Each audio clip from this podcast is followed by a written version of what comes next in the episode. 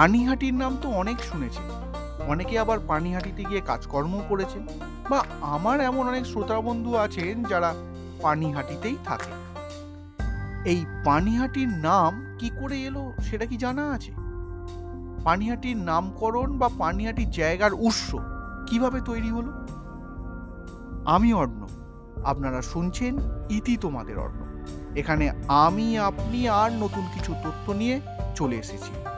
আজকের তথ্য ভাণ্ডারে থাকছে পানিহাটির উৎস সন্ধানে। মানে পানিহাটি কীভাবে গড়ে উঠল? এই সমস্ত তথ্যগুলি পেতে আমায় সাহায্য করেছে বর্তমান পত্রিকা। তাই বিশেষ কৃতজ্ঞতা বর্তমান পত্রিকাকে। তাহলে দেরি না করে চলুন শুরু করি। উত্তর শহরতলির পানিহাটি একটি বর্ধিষ্ণু জনপদ। এই জনপদের ইতিহাস সহস্রাধিক বছরের পুরানো। বিপ্রদাসের মনসামঙ্গল জয়ানন্দের চৈতন্য মঙ্গলের মতো মঙ্গল সাহিত্য অথবা বৃন্দাবন দাসের চৈতন্য ভাগবত, কৃষ্ণদাস কবিরাজের শ্রী চৈতন্য চৈতামৃতের মতো চৈতন্য ভাবাশ্রিত সাহিত্যে পানিহাটির উল্লেখ পাই।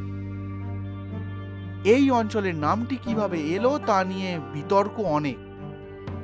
পানিহাটি নামকরণ নিয়ে প্রধানত তিনটি মত লক্ষ্য করা যায়।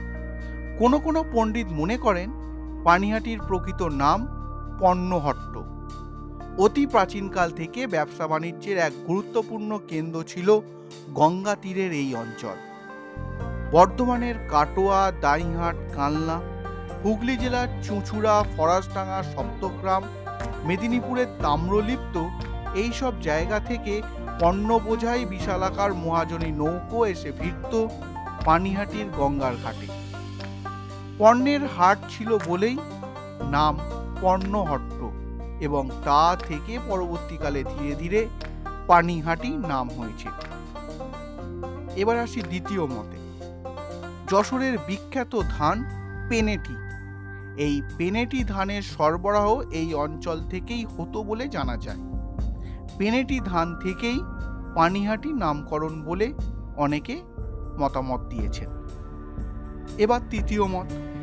তৃতীয় মতটির ক্ষেত্রে ইতিহাস এবং আবেগ মিলেমিশে একাকার।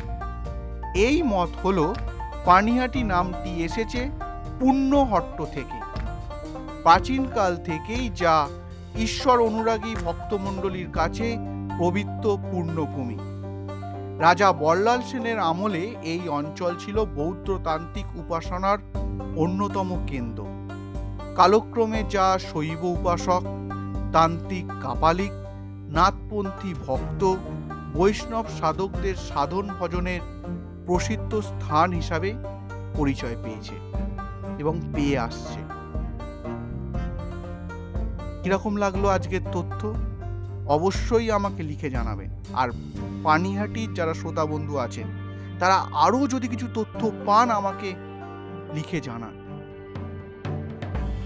নতুন যারা শুনছেন, তারা অবশ্যই অন্য এপিসোডগুলো শুনে নিয়ে একটা রেটিং দেবে, এই আশা রাখি।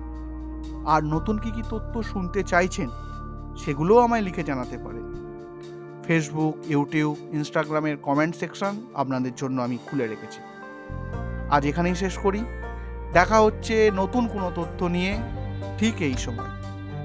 শুধু ততক্ষণের জন্যই অপেক্ষা। টাটা।